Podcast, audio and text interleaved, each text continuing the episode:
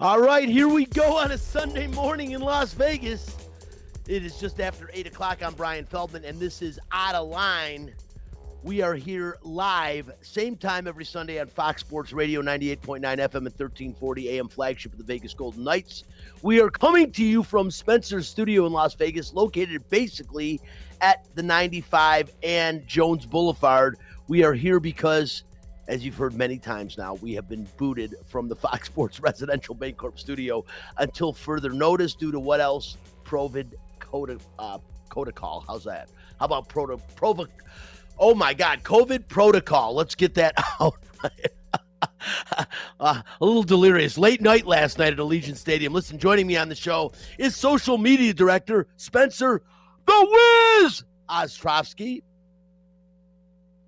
Nobody beats the Wiz. Nobody beats the Wiz. That's right. The Wiz has his own theme music. And producing today's show, social distancing back in the Fox Sports Residential Bancorp studio, is Mr. Lotus Broadcasting himself, Doug Douglas, aside from wearing an abundance of hats at Lotus Broadcasting. Doug is also the press box announcer at T Mobile Arena for the Vegas Golden Knights. Always a pleasure and a privilege to have Doug manning the wheels of steel for us uh, at the studios. The show is also streaming on the LV Sports Network, and you can watch the show on Facebook Live. The page is called Out of Line. That's O U T T A L I N E. You can follow the show on Instagram and Twitter at Outaline Fox LV. Since we are live, your calls and questions are welcome. The Fox Sports Residential Bancorp studio line is 702 876 1340. Hi, this is Bubby, and it's time for What's on Tap. Tap brought to you by title sponsor Residential Bancorp. Whether purchasing a new home or refinancing the home you already own, Residential Bancorp is the company you can turn to for all your home financing needs. Residential Bancorp funding America one neighborhood at a time, now offering $2,500 free to everyone and anyone who qualifies for a home purchase loan in the state of Nevada. On tap, the Vegas Golden Knights rookie camp started last week. UNLV played their second ranked opponent in a row. Recognition? Maybe. A good thing? Not so much. A record number of upsets in college football after three weeks. Uh, we will fill you in. And the Las Vegas Raiders played one of the most exciting football games you will ever see last Monday night. Next up for the Silver and Black, the Pittsburgh Steelers in less than two hours from right now. Plus, key week two matchups in the NFL. We'll talk about those. The first place Las Vegas Aces wrap up their regular season today. The Aviators only have one homestand left in 2021. We'll tell you about that. And time permitting, we'll talk about the Major League Baseball playoff races, which are tightened up, and it's always an exciting time of year in Major League Baseball. So that's what's on tap. If you are looking to buy a home or to refinance the home you currently own, choose a company you can trust. Residential Bancorp funding America one neighborhood at a time. And right now, Residential Bancorp again is offering Nevada home buyers $2,500 toward closing costs for anyone and everyone who qualifies for any home financing purchase loan in the state of Nevada. For details, you can call 702 964 5720. Once again, Residential Bancorp, funding America one neighborhood at a time. Spence, I'm tired, man long, long night, a 7:30 kickoff, maybe a little bit later than that, about 7:35, I think, is when they actually kicked off. And I didn't get home till almost 12:30, and you know I got a show to prepare for in the morning, so um, I'm a little tired today. What was the crowd like at the? I know we're going to talk about the UNLV game, but what was your kind of impression of the crowd? You know, you, you had the first game where everyone's pretty much going to go because of the excitement around it to have the home game. But now that we're going later into the season, this was a ranked opponent. How would you compare the two?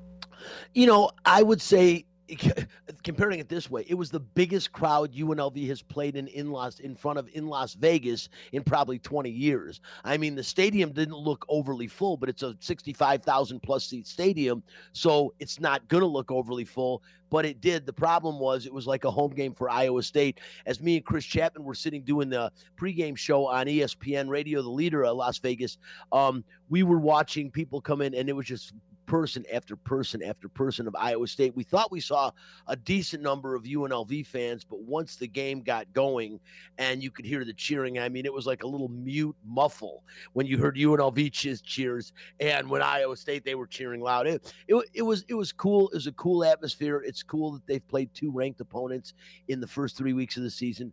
The record not so cool, and last night's game and some of the stuff I saw not so cool as well. And like we said, Spencer, we'll talk about that in a little bit. Um, your car problems all solved. I know you've been having some car problems and issues, and uh, and what's going on? You're here. You made it from Pahrump again, so obviously, little Blue Betty made her way into uh, Las Vegas. I found my way to get here. I, I don't know if I should have, but uh, I'm not going to miss the show. I don't think I've ever missed a single show, and I don't plan on missing it anytime. soon. You've missed less shows than I have since you've been here with me, so uh, we would definitely appreciate that. We miss Caleb Herring. Uh, he'll be joining us again in a couple weeks. Unfortunately, as you know, uh, my co-host and former quarterback of UNLV, and also the last quarterback to take them to a bowl game. Actually, uh, he works for Metro also, and Sundays are his. He got he got moved to Sundays, but I saw Caleb last night at the game, and he does a great job with Russ Langer on the play call for. Um, UNLV on ESPN Radio. And uh, joining us also in studios, Doug Douglas. I'm going to have him join us in a second. As a matter of fact, Spencer, go ahead and hit it right now. Hockey players, as you know, are warriors. They don't give up. They come to play every game. It's time for Nightcap, a cupful of the Vegas Golden Knights. From highlights to interviews to special events, the puck starts here. It's pretty soon. As a matter of fact, if you're paying attention, and a lot of Vegas Golden Knights fans out there, uh, the puck has already dropped on rookie camp. It uh, started last Wednesday night. Uh, the rookies are right now in Arizona. They lost five to two um, in Phoenix on Friday night. They play again today in a couple of well this afternoon, I should say, and um, really good opportunity for the rookies. The actual regular season, or I should say, uh, the regular training camp opens up this coming Wednesday. But one of the guys that I really want to watch this year, Spencer, and I'm excited about is uh you know this guy Jack Dugan. I'm not, I'm not familiar sure if you're familiar with him. He only played a couple of years at Providence, and um, I mean the, the guy is just a, a point scoring machine. In 75 games in college, he had tw- 91 points, 20 goals, 71 assists. And his last year, why he kind of went decided to forego his senior season, um, he had 52 points last season and led the NCAA, 10 goals, 42 assists. And excuse me, that was two years ago. It was 19, uh, 2019 and 20. And then after dominant college career again, he decided to forego his uh, last season and he joined the, Sel- the Henderson Silver Knights for the 2021 season. And you know, after just one shortened season with the Silver Knights, he put up his strong numbers again. 37 games, he tallied 33 points, 10 goals, 33 assists. Another impressive season. Gave the rookie uh, confidence boost, and he believes that he's taken his game to the next level and just about ready. Um, I really like this guy, this kid Spencer. I think we will see him elevated to play for the Knights at some point this season. I don't know how many games, but in a couple of years, this guy's just a workhorse. And what I've heard from a lot of people that, that are around hockey, this kid's for real, and he just has a tremendous work ethic. As a matter of fact, after playing for the Silver Knights last season, he stayed in Vegas all summer and worked with the with the players that also stayed here for the summer, working really hard with NHL players to get in the league. And all this guy does is excel at each level he rises up from. And I, I do, I really expect this kid, uh, this kid to do big things for the Vegas Golden Knights. But aside from that, they lost their first game, as I mentioned, the rookies.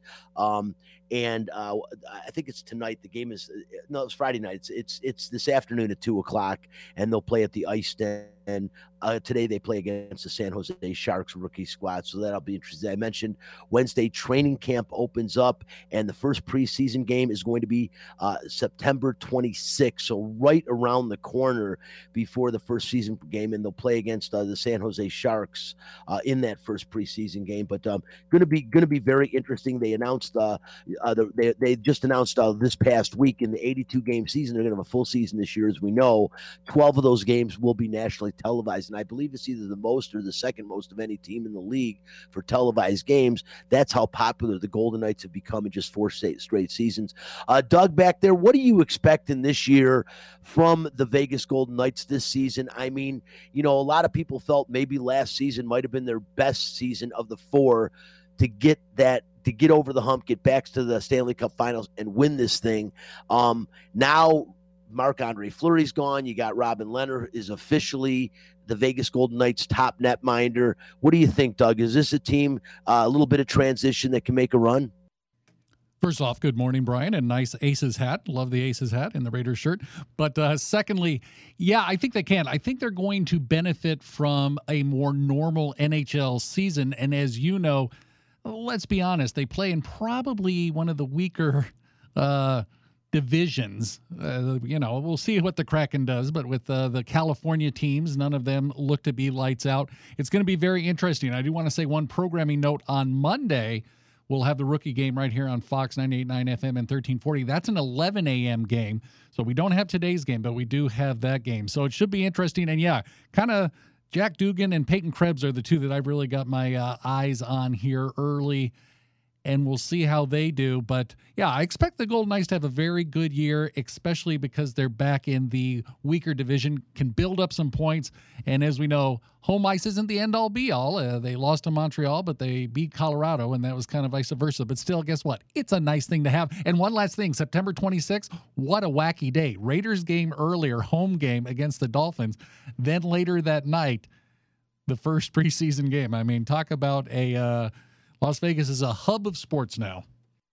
It's it's crazy, Doug. It really is, you know, and uh, you know, and, and I'm going to talk about it a little while. But the Las Vegas Aces, although they're going to have a tough time, there's some good teams. I mean, Seattle's a really good, uh, really good basketball team, and of course, they're not even they're behind uh, Vegas, but it'll it'll still be a tough run. But I said the Aces could be the first professional sports franchise to bring a championship to, to Las Vegas. And a lot of people would have said the last couple of years the Vegas Golden Knights are going to be that team, but uh, the Aces are poised to uh, to make a run. You're talking about you know five Olympians on this team, six if you count Liz Cambage, who would have been an Olympian with the Australian Olympic team, national team, had she uh, been healthy during the Olympics. Uh, this is an exciting team to watch. You know, I get mixed emotions when I talk to Doug and Spencer about the Aces, and Spencer, of course, uh, doing uh, Aces Up, our, our brand new sponsored feature on the show. But um, when we talk about the Aces, and we're going to do that in a minute, uh, it is it is interesting th- this team and the way they've come together, the person they're coached by, and I really like them. But real quickly, before we completely get away from the Vegas Golden Knights, again, the 82 season, as Doug mentioned, I think is going to get them back feeling into normality. But Doug, the one question that I'm getting asked all the time, you know, do you think? Well, how do you think the fans are going to react when they first get to T-Mobile Arena? They see the Aces. Do you think last season is completely wiped out? Do you think guys like Mark Stone are forgiven for you know basically their ineptness in in the, the postseason last year. I mean, this guy, you know, I was saying all last year, I'm not going to say Mark Stone was one of the best kept secrets in the National Hockey League. Everyone knows how great of a player he is. But I said, as far as he's not mentioned among the elite players sometimes, and it was a little bit bothersome. And then we see what happens in the postseason. Doug, do you think the start of a new season erases everything that happened last year? And I said, probably the best thing that happened to Marc Andre Fleury was this trade because I think he will be welcomed so warmly in January when Chicago comes to town. And I think people have put that behind him. Had he still been a Golden Knight, I think that would still be a subject that would still be being, you know, would still be being talked about. Yeah, it'll be interesting. I think the first five game win streak they go, that will get all the fans back. But I do know because, as you know, it's many of these VGK fans are new to hockey and even new to sports. I can speak from that from people in my family that uh, never followed sports that much until the Vegas Gold Knights came into town, and they're hurt. I mean, they you know they fell in love with that first season, and every time anybody from that first season goes away, having said that. You know, a five game win streak. Lehner wins, rips off a bunch of wins in a row, and all will be forgiven by, yeah, let's say late October.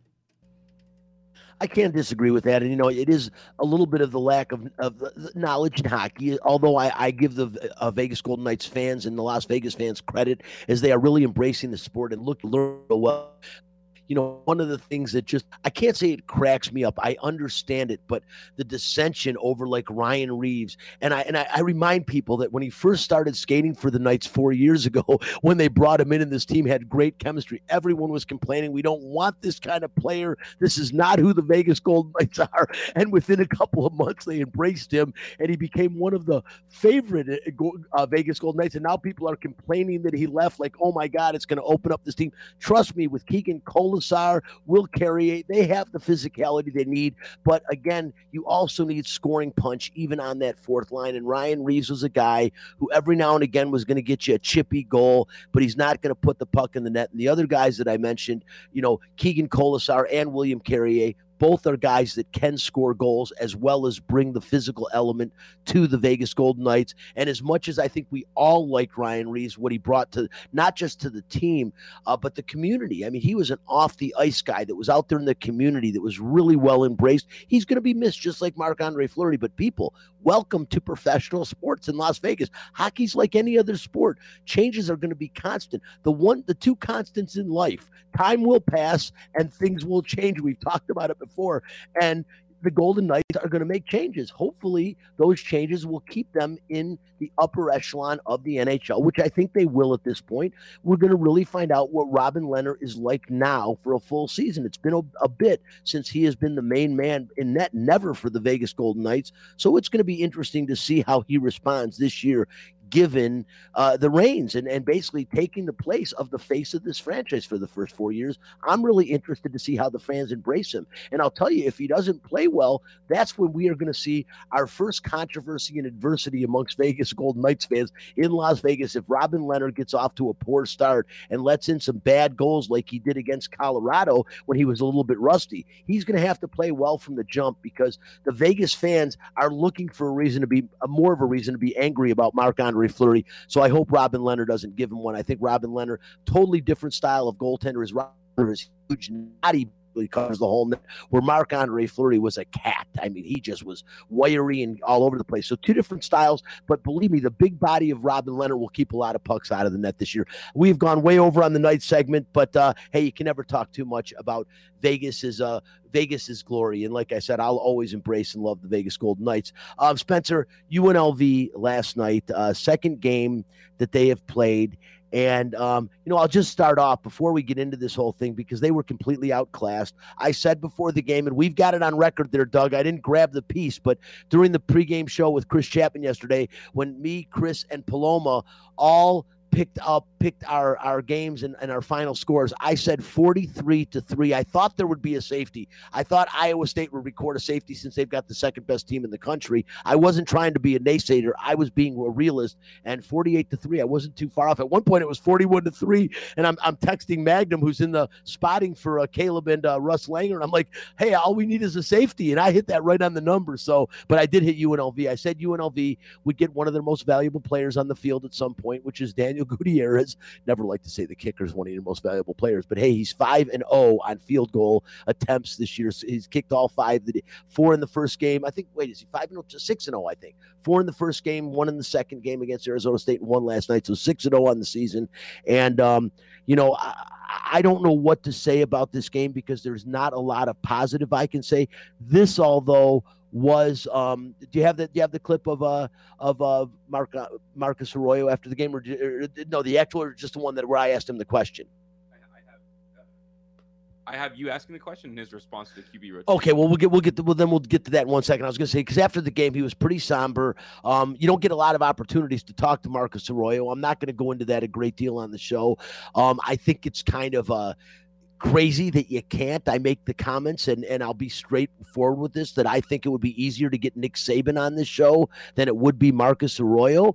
And, you know, I don't care if he hears that. I, I just think that, you know, embrace yourself to the media. And I'm really surprised that he doesn't more. But but again, that's a that's a subject for maybe a different time um, than right now.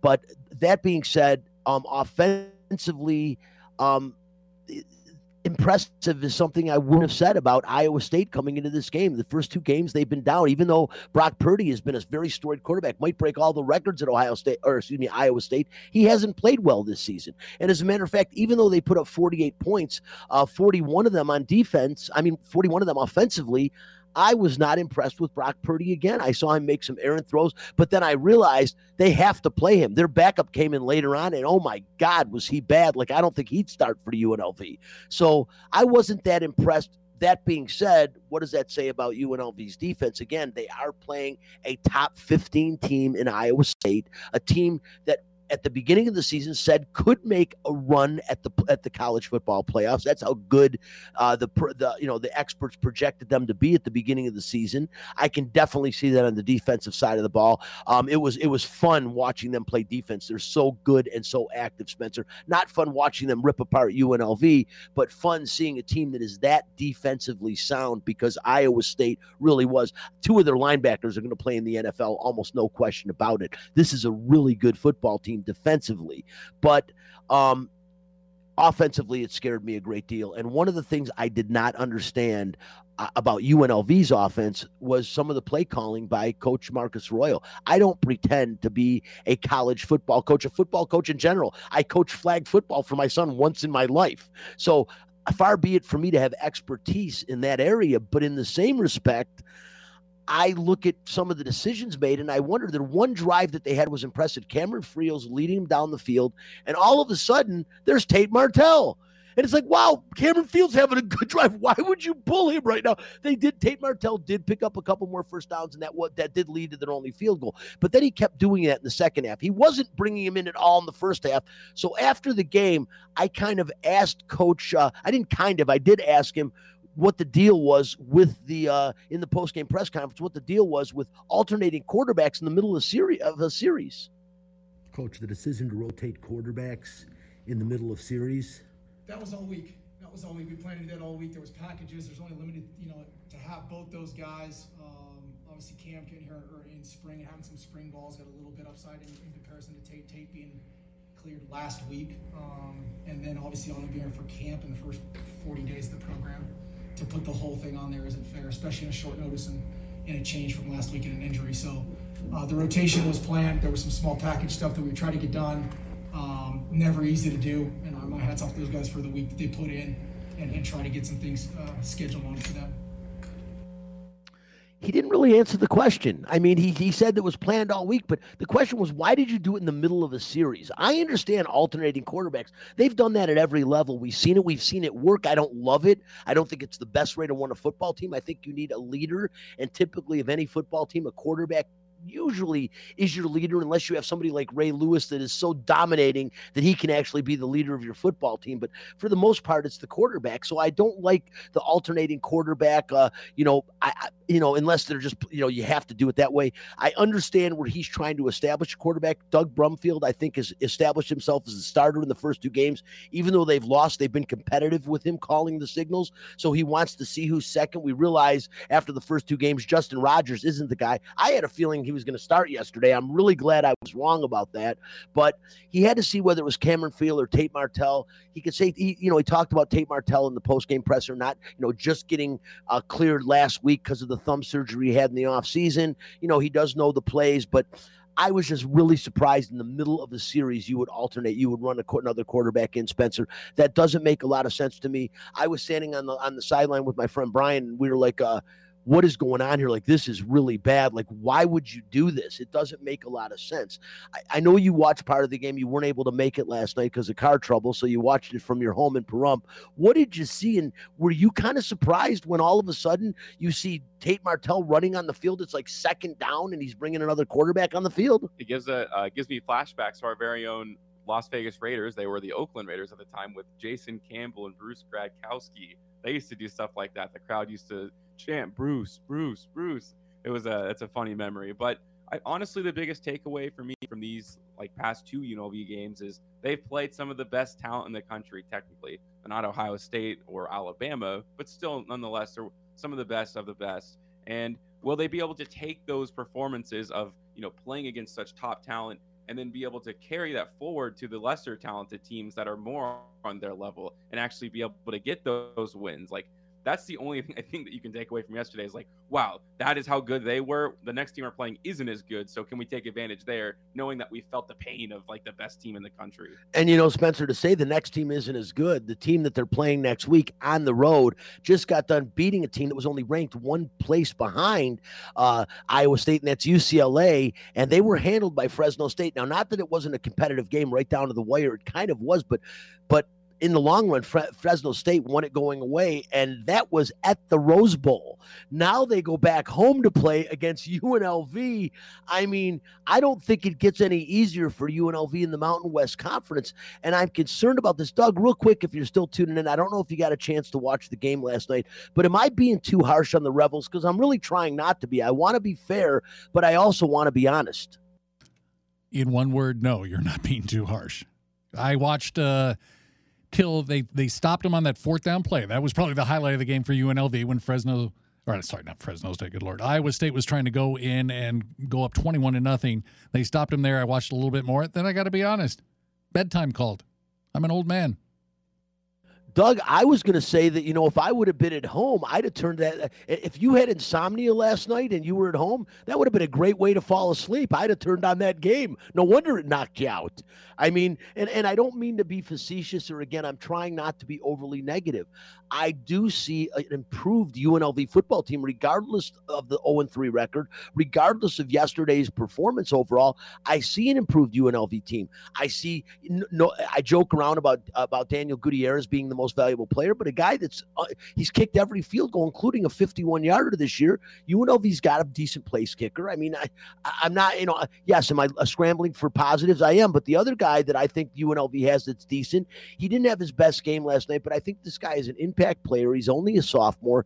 He hits like a Mack truck for a guy that's six foot 170, and I truly do believe he'll get a look in the NFL if he continues to improve. I said this after Javin White's sophomore season. I said this kid, he's long and lanky. He's got to put on some some bulk, but he's got an NFL motor. I say the same thing about Nohl Williams, but Nohl Williams, as you remember, got kicked out of game one for a targeting penalty, and it nearly happened again yesterday. He's such a good kid, but after the game in the post game presser, I asked Nohl about that.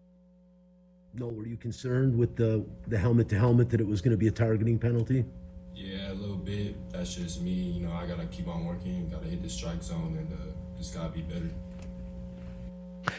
I'm sorry about the low levels, uh, but that is because I'm sitting back in the press conference, and uh, it's it's one of the only times you get to talk to the players, and the only time you get to talk to Coach Marcus Arroyo. But um, you know, I what I wanted to say to Nohl after, but I didn't want to discourage him, and I don't know if the coach wants me saying is, you know, you know, I don't think you want to change your style. His aggression is great, and luckily it wasn't called targeting. I actually thought it was. I was kind of shocked that that wasn't called, considered a targeting call because he did lower his helmet. It was kind of upper shoulder pad side of his helmet, but I was really surprised. But I love Nohl Williams' aggressiveness, Spencer. I think that that is something you don't want to shy away from. You'll see Nohl Williams covering the best receiver on the other team last week against Arizona State. Well, no one's you know we kind of forgotten about it. It's been lost as it should be. You know, history is and is, is gone, and hindsight's twenty twenty. But but um Nohl Williams, that interception he made on the first drive by Arizona State, he stepped in front of Johnny Wilson.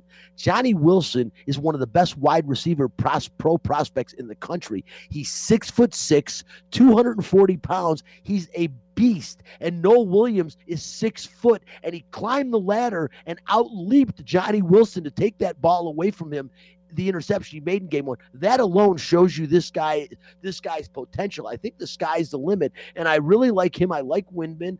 There's a couple guys on UNLV's defense. I think before it's said and done, they're going to get consideration for the All Mountain West recognition, which is pretty good. And a guy like Nohl Williams, like I said, he's only a sophomore, 170. He bulks up to about 185 on that six foot frame um, this kid could play in the NFL. And, and, that's a bold statement. And two guys for Iowa State, as I mentioned, that I love. Three guys, actually. I love their linebackers. Jake Hummel and Mike Rose are ridiculous. These guys are as good as it gets. Every play, it seemed like they were in around the football. And number 19, who I also should, thought was a targeting call that should have got thrown out of the game for them. And he's Kaimani King. Remember that name. He will play in the NFL, and he is a small guy for a defensive back. 5'10, 185. So for me to say that, I'm really going out on a limb. This guy's motor never stopped the entire game. He's only a junior, one more year in college, a little bit more bulk on that frame. And this this kid's going to be in the National Football League. I believe it wholeheartedly. I think a few guys, as I mentioned on that Iowa State defense, will be in the National Football League. But uh, Magnum used this yesterday, so I'm going to go out with this real corny line. Doug and Spencer uh, will blow past the Cyclones right now and move on to the next subject. He kept saying that that they're the fans are blowing in to Allegiant Stadium with the Cyclones, and you know I hope I got as little laughs as Mags got out of that as well. But um, we'll see next week. Uh, Spencer, Doug, that they they they head to Fresno. We mentioned that Fresno just beat the number 13 seed team in the country in UCLA. Um, um, Iowa State actually was ranked 14th, one behind them. Um, and uh, you know, like I said, it wasn't a monumental, like a, a, a, huge, overwhelming win, but it was a win nonetheless. And when you look at what Fresno State's quarterback did in that game, guys, how is UNLV going to defend this guy? Uh, Jake Haener, by the way, 39 for 53, 455 yards. He threw two touchdowns. He did throw one interceptions. But, you know, in a road win versus an AP top 15, um, over the last 15 seasons, that, that is the most by any group five member. Uh, to, be able to do that in a road win. It, it, it, was it was pretty cool. And one other thing, guys, and we're going to talk about this as we get into the next section segment really talk about college football. But this kid is really good, and he was very pinpoint accurate. Um, I saw the highlights of the game and I watched extended highlights of the game, and he was making every throw with accuracy, making throws on the run, looked extremely confident. They've got good wide receivers, good guys at the skill position, but also defensively, when they had to stop UCLA, they were able to. To me, Spencer, that's scary and poses a huge problem for UNLV next week. Well, here's the thing about UNLV just in general. It doesn't matter who they play. They haven't played a full performance yet this entire season. When their defense seems to pick it up, their offense doesn't. Now, hopefully, Brumfield, you know, can stay healthy and they can go forward there. But it's going to be a long time before this team ever, you know, really actually we consider, oh, I think they might be able to win this game. I'm not ready to say that at all because I need to see Marcus Arroyo put together a good, great game plan through all four quarters, and we haven't seen that. And we might not see it this year. I don't know if it, I don't know if this team's capable of it. And I, you know, the, the jury's out, and uh, I wonder, I wonder what is going to happen at the end of the season if if they don't get some success. And the Mountain West, it's not that the Mountain West is scaring anybody, but they should scare UNLV. The teams in the Mountain West look pretty good, and especially the team they're playing next week could win the Mountain West this year, and that's Fresno State. Not a great way to start off the Mountain West season, but hey, if they play well, say Brumfield's back and healthy, and this team plays well and stays close to Fresno State next week, maybe that'll give them some more confidence going into the the rest of the Mountain West Conference uh, season. Uh, real quickly, guys, I mentioned uh, college football uh, top 25. We'll talk about some of the games in the top 25, but what's really crazy is, you know, the, um, yesterday was overall with three more upsets in the top 25. It was 19 losses now by AP ranked teams this season, which is the most through three weeks ever, ever. So we are seeing, I don't want to call it parity. We're just seeing um, some of these teams that are ranked that were expected to be really good aren't as good as the experts thought they were at the beginning of the season. Maybe they overrated some of the players. Uh, you know, we all thought Clemson's the heir apparent to um, we, we all thought the heir apparent to Trevor Lawrence in Clemson was going to be great. Uh, I am not going to even try to pronounce his last name again, ukulele or whatever the hell it is. But um, you know, they're not playing the way we thought they would, and and uh, that's you know I'm really wondering who's going to stand out above the crowd. And you know, the biggest surprise yesterday didn't come in a loss by one of the top. It was Florida who ranked 11th that damn nearly beat Alabama. And I mean, Floyd, you know, Alabama's Alabama's uh, uh, is at a 17, I think, game winning streak right now, something along those lines.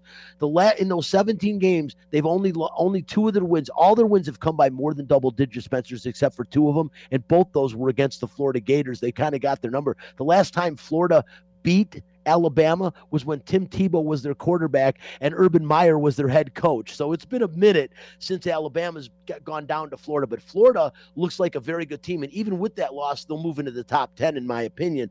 But um, a couple of the upsets yesterday, besides Fresno State beating UCLA, which was the biggest upset, you also had Virginia Tech uh, go down to West Virginia, who looked like a pretty good team. I thought Virginia Tech was going to be better than they're appearing this year. Uh, they lost 27 21.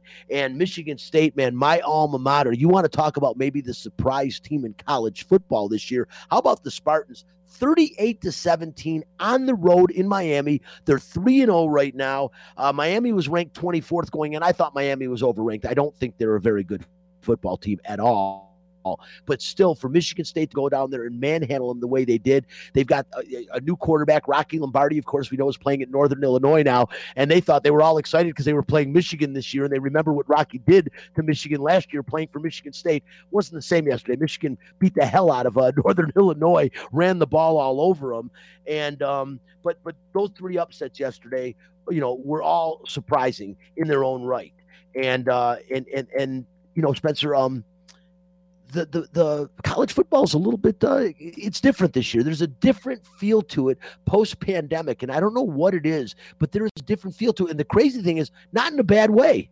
No, and I was actually talking about this with a friend that college football really hasn't felt the same in a long time. I don't know exactly what it is. That kind of energy. I haven't felt the energy since uh, Alabama. I think had attempted a field goal and was it LSU that had ran it back all the way for the touchdown for that huge upset? I can't remember if it was LSU or someone else, but since that, it was LSU over Alabama. Yeah, it's so exactly since, who it was. That moment, it feels like college football hasn't been the same. But now that I see there's more upsets, so I guess like naturally kind of garnishes interest. But still, it seems like the football players are more into it. And I think when you play, you know, when COVID ridden and there's all these protocols and you know there's less people there, and even the people are there are all like kind of they were normally like masked up. It's just hard to to get into that same mindset. So I agree with you. I think this is one of the best college football seasons we've had in years and years. No, I, I, I am I'm loving watching it, Spencer, and I'm just surprised. Like I said, you know, the experts aren't usually this wrong, but a lot of these top teams, we are just seeing potential and strange upsets all over the board. And I mean, I mean, you know, close games that you thought wouldn't be close. I mean, like, you know, Coastal Carolina. I keep hearing about this team, how good they are, how strong they are. Well, they were consistent. They scored a touchdown in every quarter but they only beat Buffalo 28 to 25. I mean, is that a number 16 team in the country right now? Buffalo? I mean, uh, you've got to blow that team out. I'm sorry. You know, I thought Nebraska was way too, if Oklahoma is ranked third in the country, how is a Nebraska team and Nebraska is just not that good. Scott Frost, I the jury's been out on him for me for day one. I like the guy. I think he brings a lot of energy, former quarterback there, but uh, the results haven't been good. 23 16, that is way too close of a game for the number three team in the country to lose or to, to beat a, a, an unranked opponent, regardless whether it's Nebraska or not. So that game kind of surprised me as well as, as being a little bit too close, close, closer to comfort than I thought it would be. And, um, you know, same with, same with Clemson. Again, I mentioned Clemson, Georgia Tech. You know, Georgia Tech's an improved football team, but Clemson beat them 14 to 8, Spencer, a six point win by a team that's been, you know, pretty much annually in the college football playoffs. I mean, Georgia Tech is nowhere close to the college football playoffs. I mean, you know, they're in the ACC, granted, but that is, I would call, say, a bad win if there's such a thing for, um, you know, for you know, for a team like Clemson that that really has not played very well this year, you know, uh, and and and the other team that's really ripe for the pickings and ripe for the upset, you know, BYU. I'm impressed with again. Uh, they took out Arizona State, who dropped to 19. BYU three and 0. This is a team that you better pay attention to. And it's crazy. Was it Zach Wilson or is it the BYU system? Because his heir apparent's playing pretty damn well down there. We saw him here, Spencer, a couple weeks ago when they pretty much manhandled Arizona.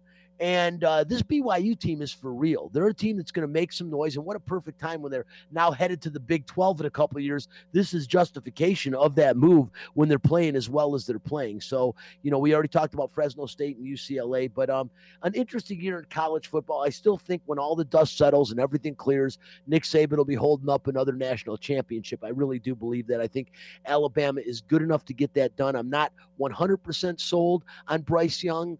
Uh, but the bottom line is the guy's the head, the quarterback at Alabama for a reason. Nick has a talent pool there, and if this guy's their starter by season's end, he'll probably be very efficient and playing really well. So, um, but I still think when it's all said and done, Alabama will win it. But I, I, I really, you know, it's crazy when you look at conferences like the Big Ten, how it's kind of upside down right now. You know, I there's no question Jim Harbaugh has got to beat Ohio State this year to keep his job, in my opinion, and many others at the University of Michigan. And if there was ever a year, Spencer, for Jim Harbaugh to beat Ohio State. This would be the year. Ohio State looks very beatable right now. They've got some issues on both sides of the ball, and they are ripe for the picking. I mean, I could see Michigan State and Michigan both beating them this year. Huge tall order. But the bottom line is if there's ever a year of vulnerability in the past two decades for Ohio State, it's right now. Yeah, I mean, they didn't look good in week one. They carried that over, obviously, to their all of their performances this year. Jim Harbaugh, like you said, he has to win this game. This, this guy hasn't accomplished anything at all since he's been at Michigan other than failed projects at the quarterback position. So I don't understand like why the program seems to be so dedicated to him. I don't know what he's bringing to them that makes them so dedicated. But if he doesn't win this year, it's gone. Maybe even after the game, you fire him depending on how they play. If they get blown out, they better they better lose. If they lose, it's going to be close because if they get blown out, he's out of there. Yeah, I mean, it, I think they have to win this year based on everything. But I do like to play in the Big Ten. Of Penn State's looking really, really good. Iowa's looking good, and Michigan State might be, like I said, the biggest surprise in college football this year. And Michigan is running the ball as well as I've seen them do it in years. They're getting some good quarterback play, which is something they've been lacking over the past couple years. Uh, we'll see. And hey, remember this guy in Michigan State because I love him. But what a great nickname! Um, and it's it's Jaden Speedy Nailor. How do you Speedy Nailor? I love that man. Love the nicknames. Playing for Michigan State, wide receiver, had a big game yesterday as well. So, uh, Spencer, let's uh, let's let's move on here and um, hold on one second. Uh, but but I want to I you know I, I do want to talk a little bit about the NFL in a minute. But real quickly, let's go to fact this. Fact this. If you don't like the facts, take your ass back to bed. Fact this. Into one. It is a fact that no matter what happens today in their season finale in Phoenix, the Las Vegas Aces will win the Western Conference regular season title and barely miss having the league's best record. This means that the Las Vegas Aces are favored to compete um, are one of the favorites, I should say, to compete for their first WNBA championship, which would mean they would be the first professional franchise to bring a championship to Las Vegas. Spencer, today we're going to wrap Fact This and Aces Up into one segment, as I said. That being said, I ask you, can this happen? And more importantly, do you think this will happen?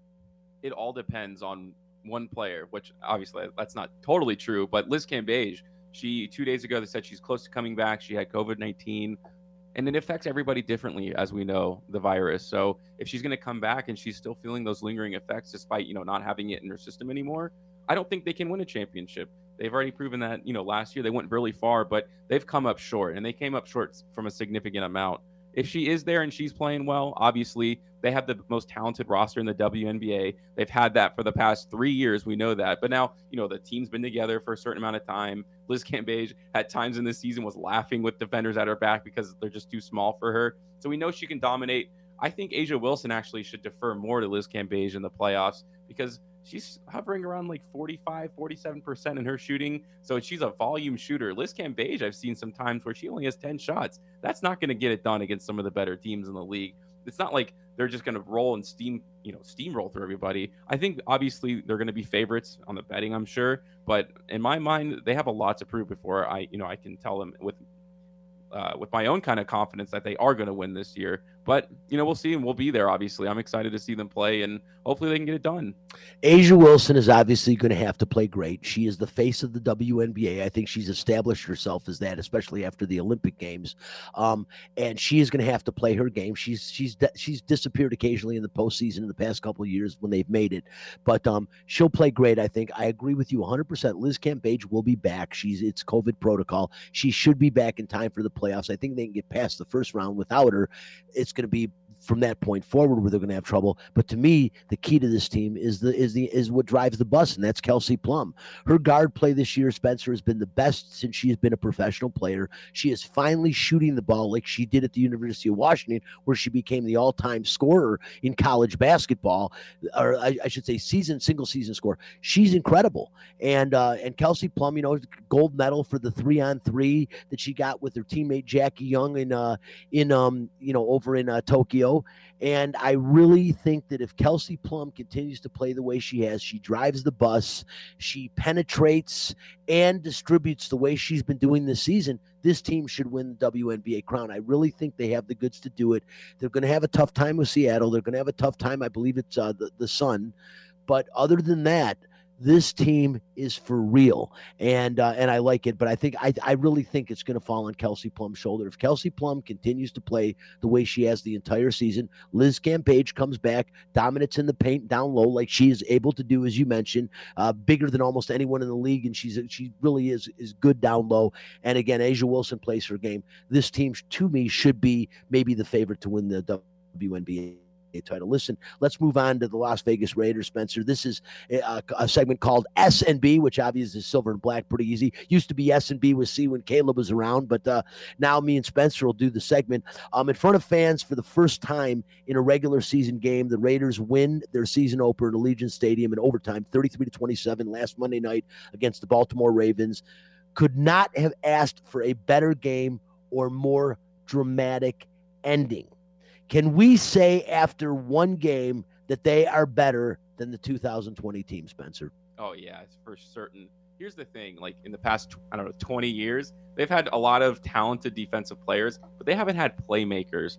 I mean, if you look at that last game, they haven't made stops on fourth and one in my lifetime. It feels like KJ Wright came up big plays. Yannick Ngakoue came up and was a playmaker. Casey Hayward, even even though he didn't have like in a flashy play, a lot of great deflections, and even Jonathan Abrams, who had a blown coverage from that huge run play, had the biggest kind of deflection at the end of the game on that second down that put the in the third down, which obviously Carl Nassib then had the sack afterwards. So everybody stepped up, and the energy does seem really differently now. Derek Carr cannot play like he did at the beginning of that football game. He looked like Matt McGloin, Matt Flynn, any other horrible Raiders quarterback you can think of in the past five years. Uh, so if he can play like he did closer to the end of the third and into the fourth, obviously they have a chance to win this game. But the Steelers obviously probably had the best defense in the NFL, and if they play sloppy, it's going to be a few turnovers, and they're just not going to be able to score and keep up. Yeah, we'll talk about the Steelers game in a second, but I want to say, you know, going back to this game against. Uh, the Ravens, which they were underdogs, not big underdogs, but uh, you know they they really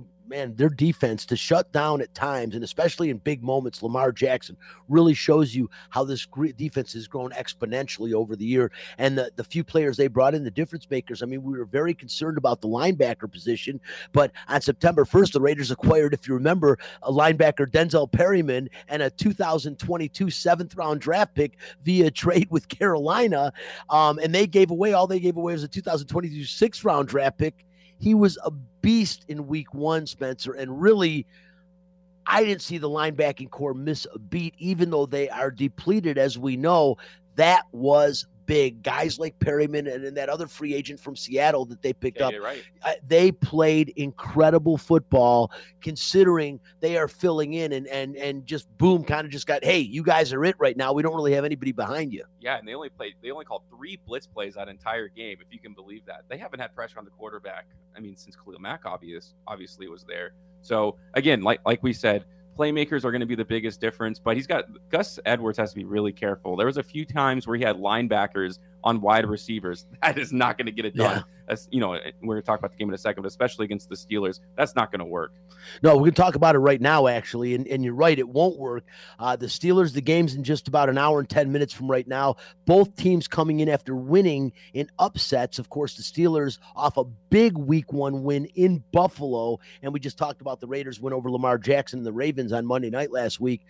Spencer, you know, what happens today? I mean, uh, my opinion, what happens today, it's going to be a long morning or afternoon, depending on what part of the country. And for the Raiders, I just think the Steelers, their first game at Heinz Field, um, Ben Roethlisberger, I think as the season goes on, we'll see him play weaker and weaker just because of his aged body. But right now, it's still the beginning of the season. He didn't really take too bad of a beating in Buffalo. Took a couple hits, but nothing major. Didn't take as few hits as Tom Brady, who didn't get sacked once and throwing the ball like 40 times. Amazing how they keep the guy off of him, or how good he is at reading defenses and getting rid of the football. But Ben Roethlisberger, no slouch himself. This is a future Hall of Fame quarterback, also a guy with a couple Super Bowls under his belt.